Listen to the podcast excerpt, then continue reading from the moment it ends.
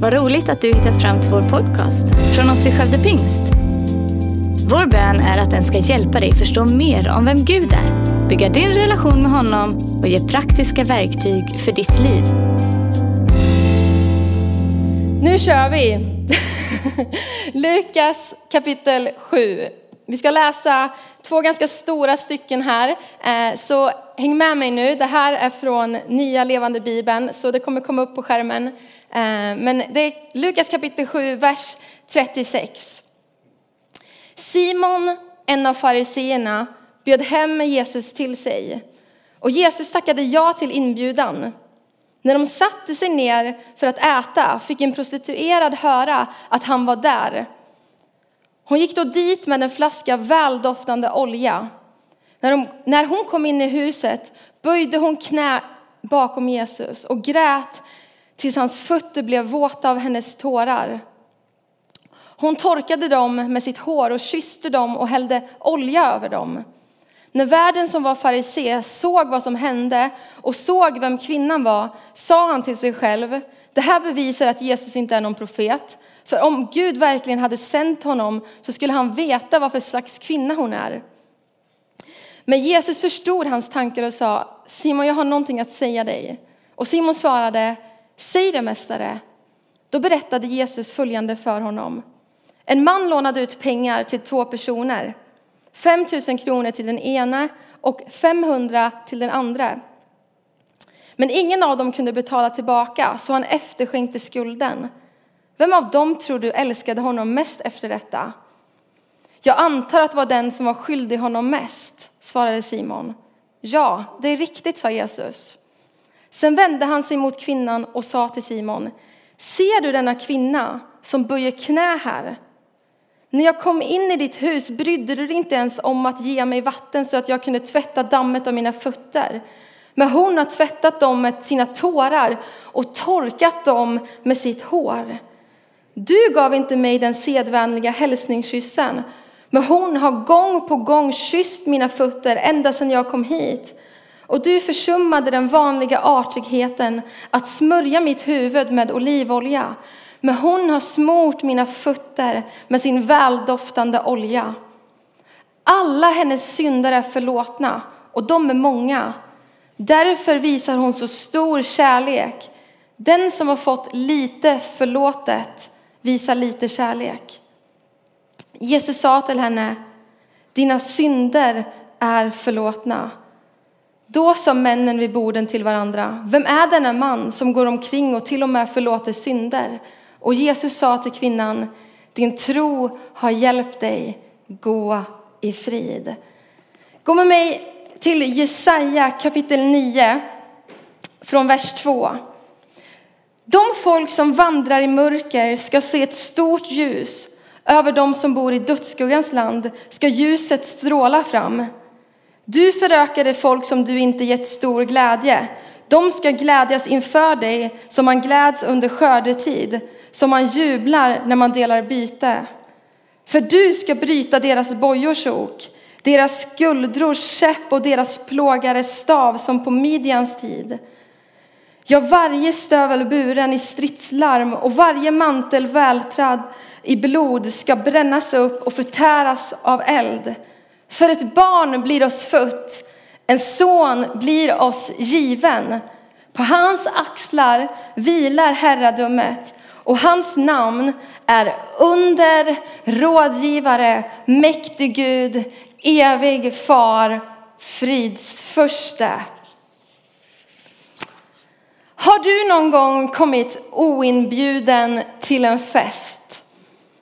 Jag tänker att i alla fall om man är oinbjuden så ser man till att flyta med strömmen eller i alla fall inte ta plats och synas i onödan.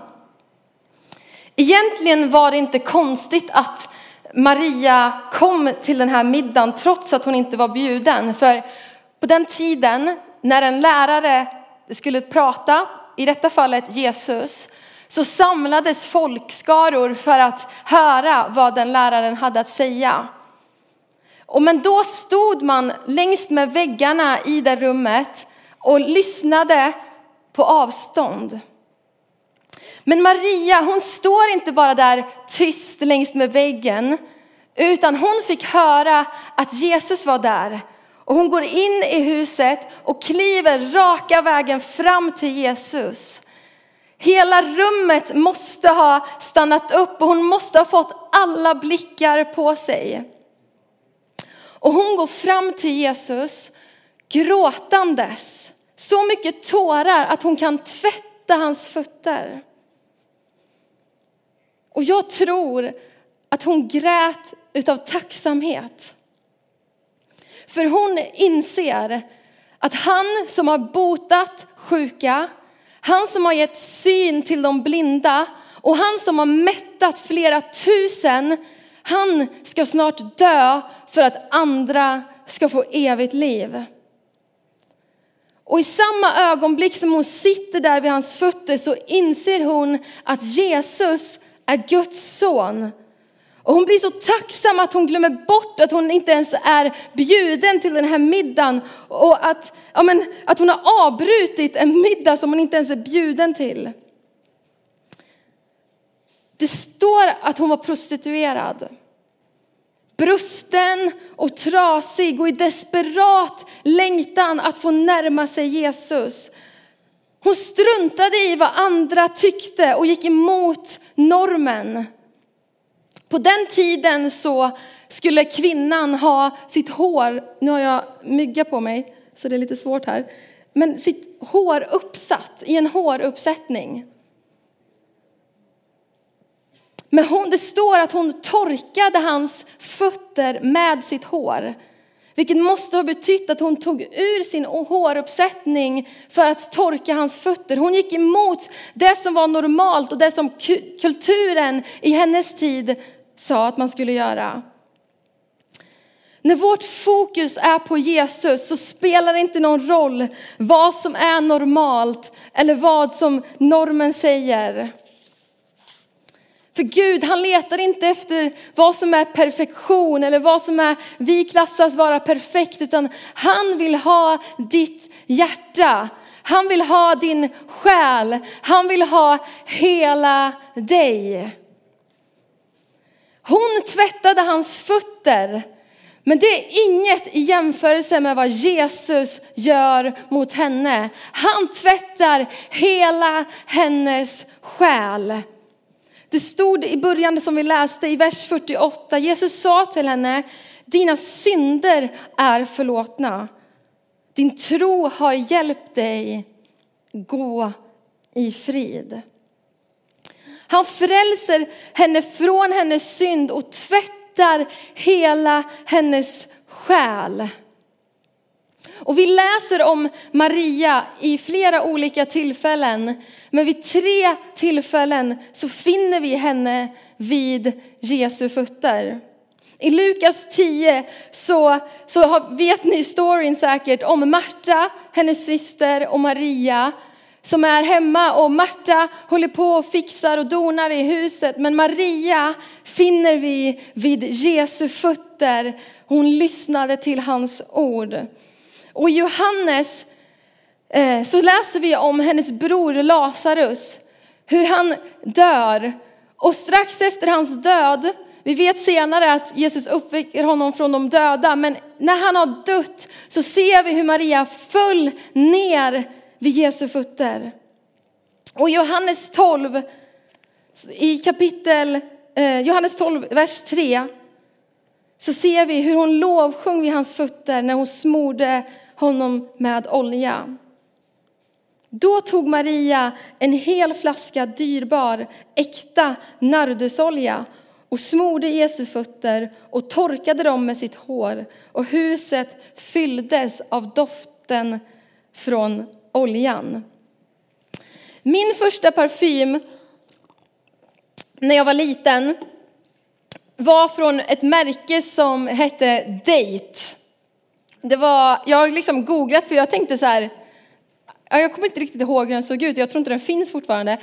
Men det är liksom, jag insåg att det verkligen ser ut som en 90-talsparfym. Liksom hela stilen och allting. Det bara säger hur gammal jag är. Men i alla fall, det märket var eh, från Date och det var en billig eh, parfym och deodorant som alla kompisar hade.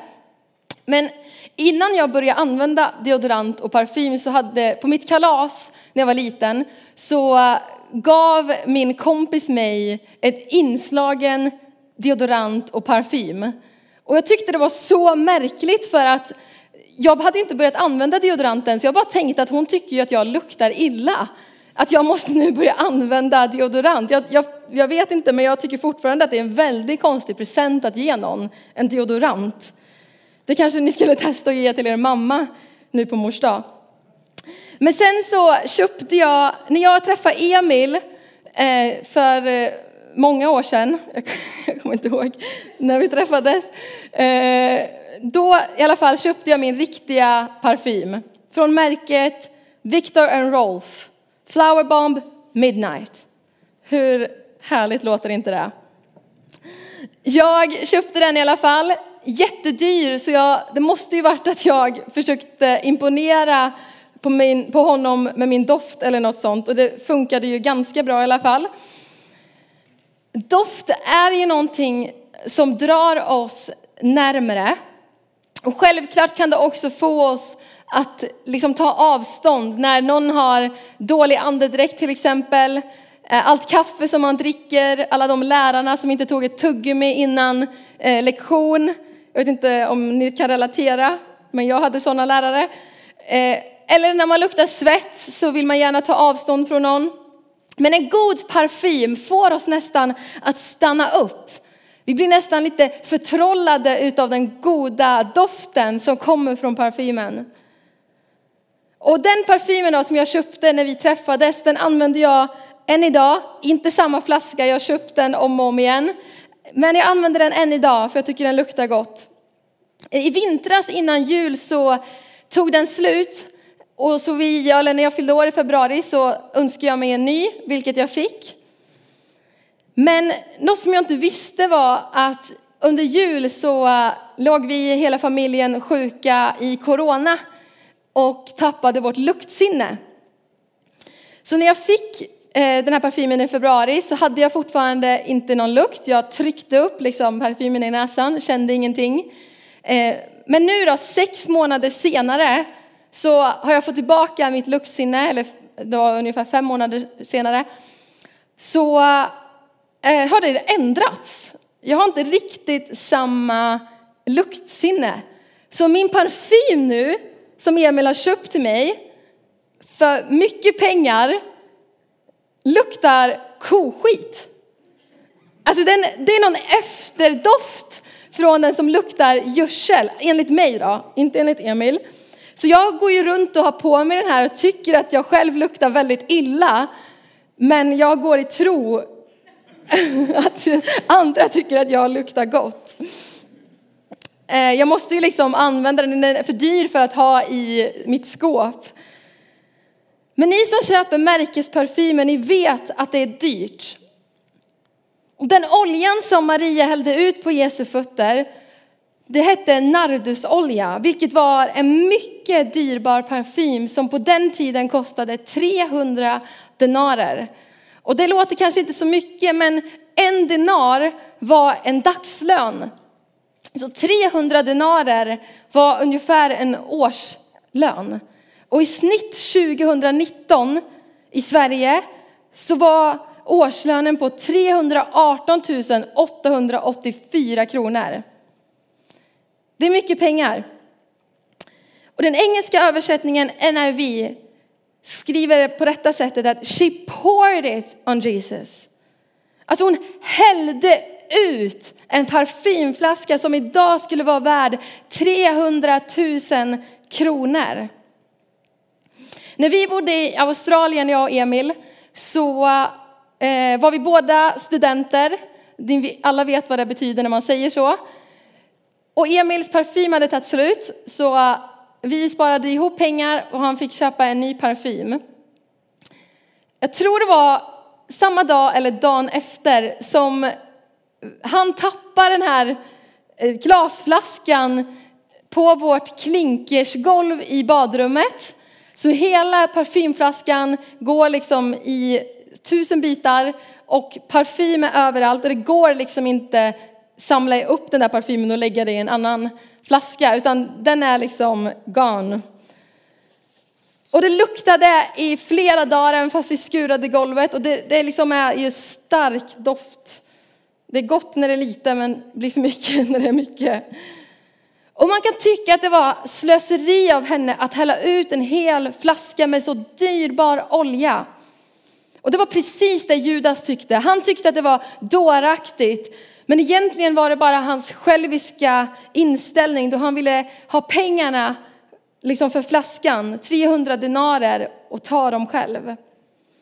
Medan detta var Marias sätt att tillbe Jesus. Hon tillbad med sin dyraste ägodel, med det bästa som hon hade.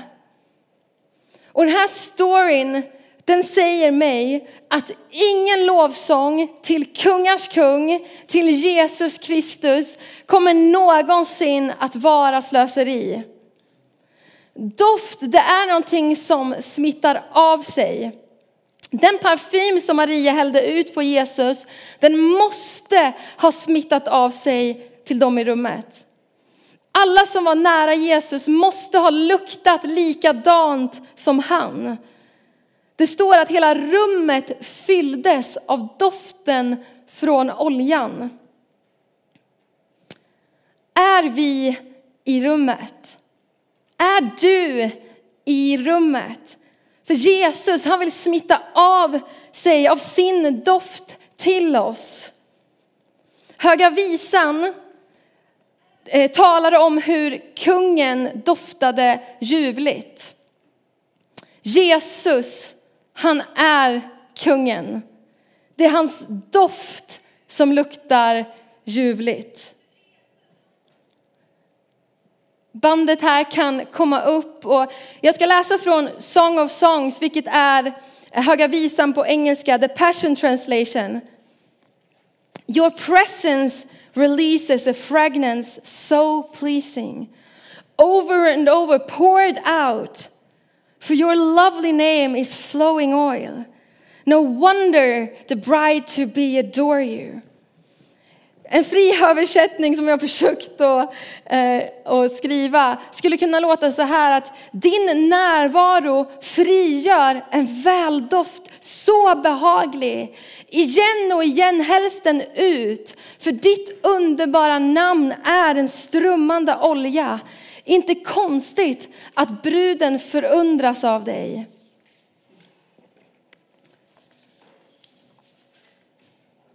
När vi är hos Jesus så smittar hans doft av sig. Maria, hon fann sig själv i hans fötter. Inte bara i glädje, men också i sin sorg. Vid Jesu fötter kom hon med sina bördor. Och vid Jesu fötter fann hon välsignelse. Och vid Jesu fötter så gav hon av sitt allra bästa.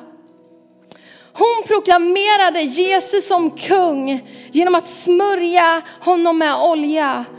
Och hon bekände honom som sin tjänare genom att tvätta hans fötter.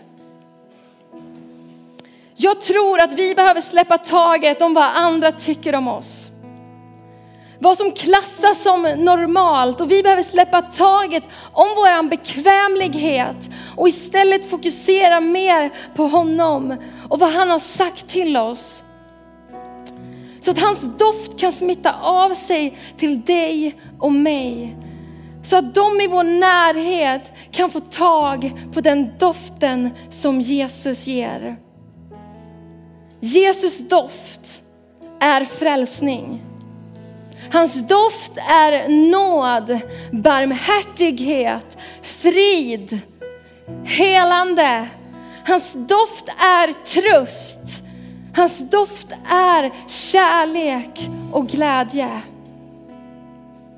Tänk om Maria hade stannat där mot väggen för att lyssna på Jesus från ett avstånd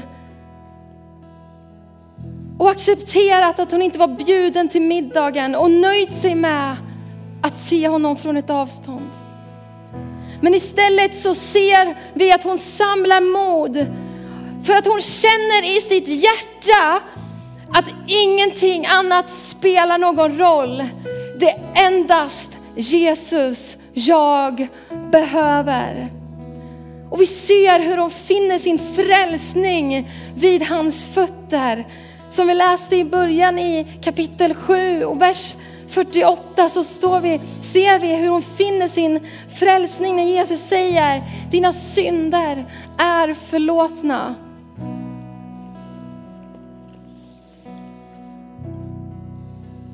Jesus är här idag. Han är i det här rummet. Han är hemma hos dig i ditt vardagsrum. Han är där du är i din sommarstuga, i bussen, i bilen, på jobbet. Jesus är här. Låt oss falla ner inför honom i ödmjukhet, tacksamhet och lämna all vår frustration, allt vårt tvivel och alla våra osvarade frågor och endast fokusera på Jesus. Att det är på hans axlar, som vi läste i Jesaja kapitel 9, att det är på hans axlar som herradömet vilar. Och hans namn är under, rådgivare, mäktig Gud, evig far och frids förste.